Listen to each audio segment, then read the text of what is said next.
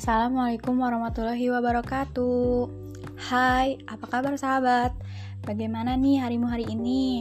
Sebelumnya, perkenalkan ya, namaku Tri Dewi Tunggal Bangun. Uh, sahabat bisa panggil aku Tri atau Dewi. Aku seorang mahasiswa psikologi di Universitas Muhammadiyah Bandung. Nah, pada episode kali ini aku mau mengangkat tema tentang sehat bersama keluarga tercinta di tengah pandemi COVID-19.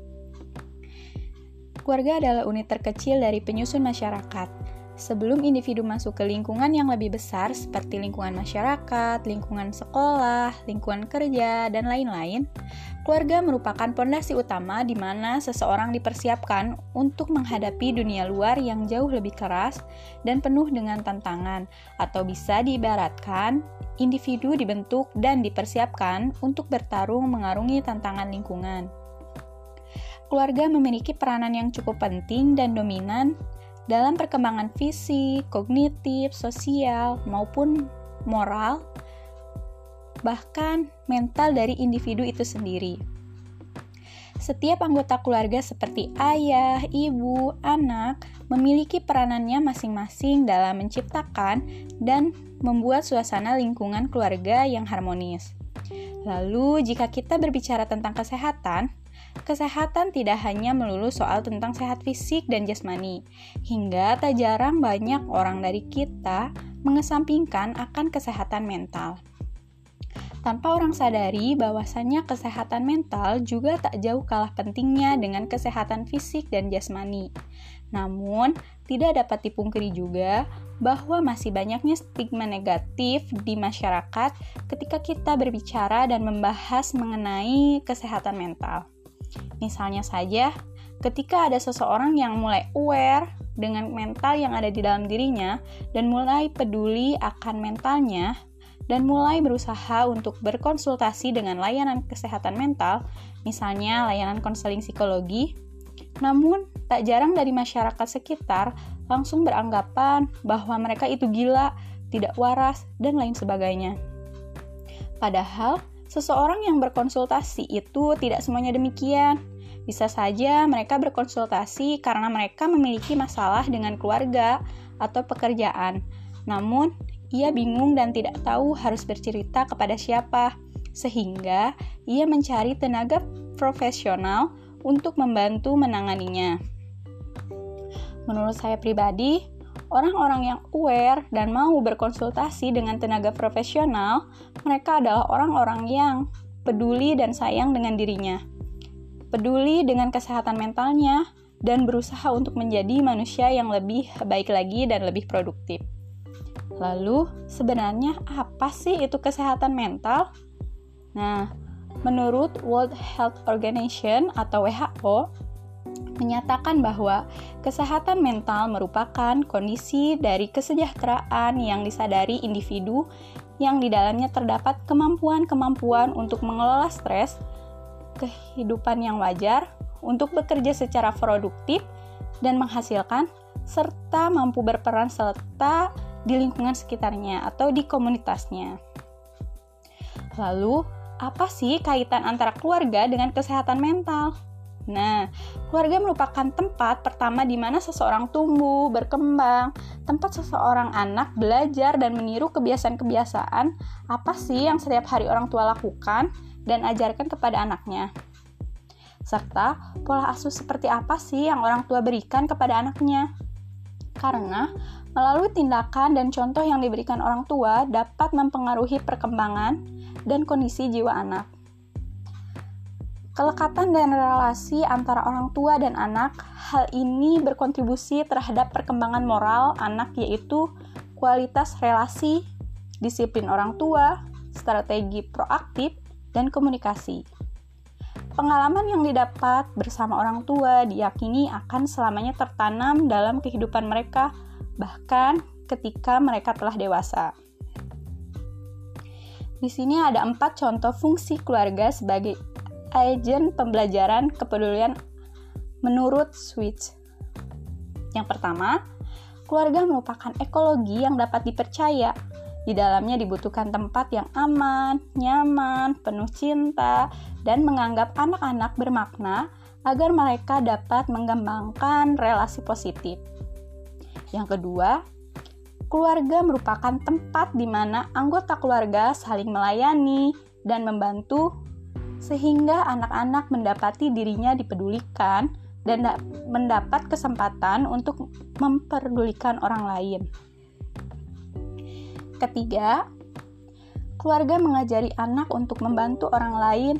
Dengan begitu, anak-anak belajar mengenai identitas kepedulian, menyadari pentingnya memberikan bantuan kepada orang lain, serta mengembangkan pemahaman baru mengenai orang lain dan bakat kepedulian yang mereka miliki. Yang keempat, keluarga merupakan alat untuk memecahkan permasalahan dengan penuh kedamaian.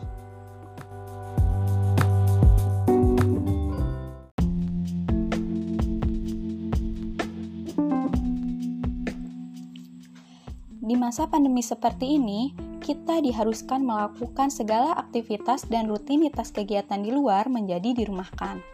Hal ini sebenarnya memiliki dampak positif maupun dampak negatif terhadap kesehatan mental anggota keluarganya. Mengapa sih bisa demikian? Nah, hal ini disebabkan misal yang dulunya mereka sudah terbiasa melakukan aktivitas di luar seperti bersekolah, berkuliah, bekerja, dan lain sebagainya, namun, kini harus mengerjakannya di rumah saja. Ditambah tugas yang semakin menumpuk, membuat kondisi emosi dan jiwa individu menjadi tidak stabil dan kurang baik, hingga tak jarang seseorang menjadi stres akan pekerjaan di rumah aja tersebut. Hal ini juga membuat seseorang harus mau tidak mau melakukan beberapa penyesuaian dengan cepat akan hal-hal tersebut baik itu penyesuaian terhadap dirinya sendiri maupun penyesuaian terhadap lingkungan barunya tersebut. Dalam beradaptasi, pastinya tidak mudah ya, sahabat, karena hal ini kembali lagi pada diri individu masing-masing. Ada yang memang bisa dengan cepat beradaptasi, atau ada yang harus membutuhkan waktu yang cukup lama. Cepat dan lamanya seseorang dalam beradaptasi ini tergantung pada sejauh mana dia sudah merasa aman dan nyaman dengan lingkungan sekitarnya. Bukan berarti, ah kamu mah lebay banget sih, atau apalah-apalah gitu ya. Karena memang hal ini tergantung pada diri individu masing-masing. Hal ini juga bisa terjadi karena adanya beberapa proses penolakan terhadap kebiasaan-kebiasaan baru yang harus dijalani. Salah satunya muncul ketidaksenangan untuk menjalankan kebiasaan-kebiasaan baru tersebut. Sampai akhirnya pada tahap menerima kondisi dan mau menjalankan kebiasaan baru tersebut. Dengan adanya new normal ini, lama-lama bisa menjadi gaya hidup baru loh, sahabat. Misalnya, kita menghindari kerumunan orang, menggunakan masker jika keluar rumah, sehabis berpergian atau menyentuh barang-barang di area publik, kita harus rajin mencuci tangan atau langsung mandi sebelum berkumpul bersama keluarga tercinta.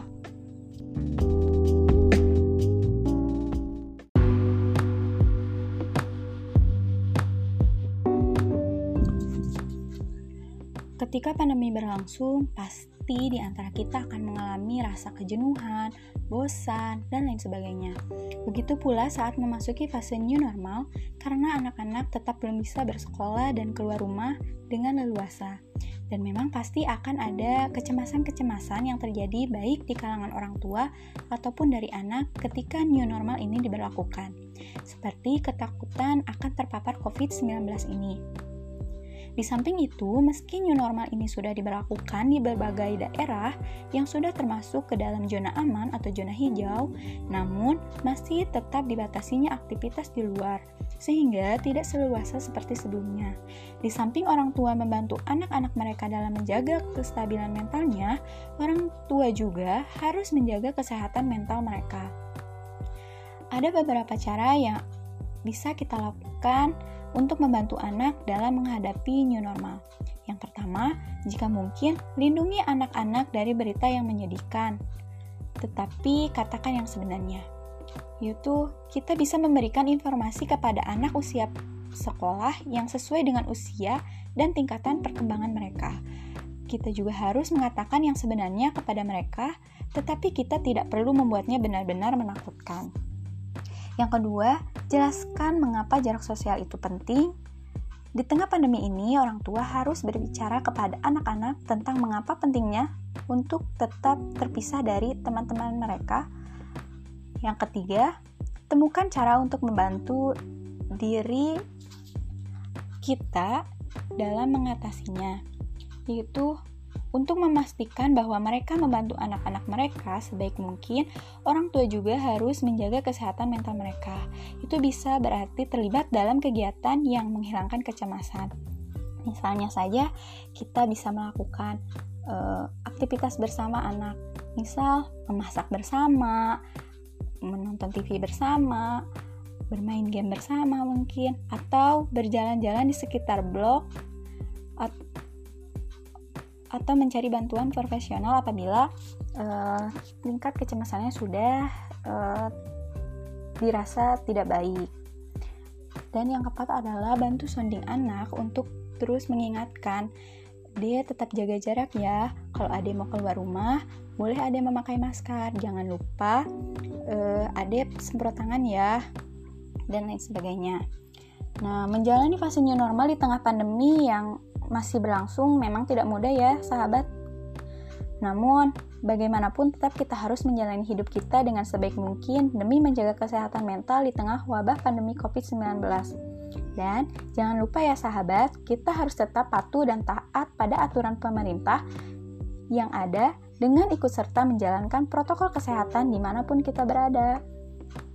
Nah, mungkin dicukupkan sekian pada episode kali ini. Semoga bisa bermanfaat ya sahabat. Wassalamualaikum warahmatullahi wabarakatuh.